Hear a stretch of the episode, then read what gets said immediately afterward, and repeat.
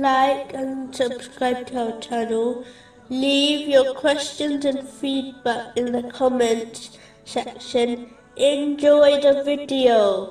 In a narration, found in Jami R. Tirmizi, number 2020, the Holy Prophet Muhammad, peace and blessings be upon him, repeatedly advised someone not to get angry. It is important for Muslims to control their anger, as many sins and crimes occur when people become angry. Whenever a Muslim gets angry, they should stop talking until they calm down, as words said in his anger can lead to trouble and regrets. This has been advised in a narration found in Imam Bukhari's Adab al-Mufrad, number 245. An angry Muslim should change their body position, so that they do not hurt anyone, when they become angry.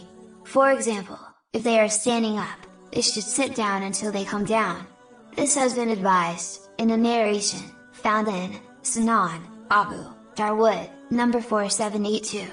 It is important to walk away, from a situation, and person who makes a Muslim angry, before they do something, which only leads to trouble.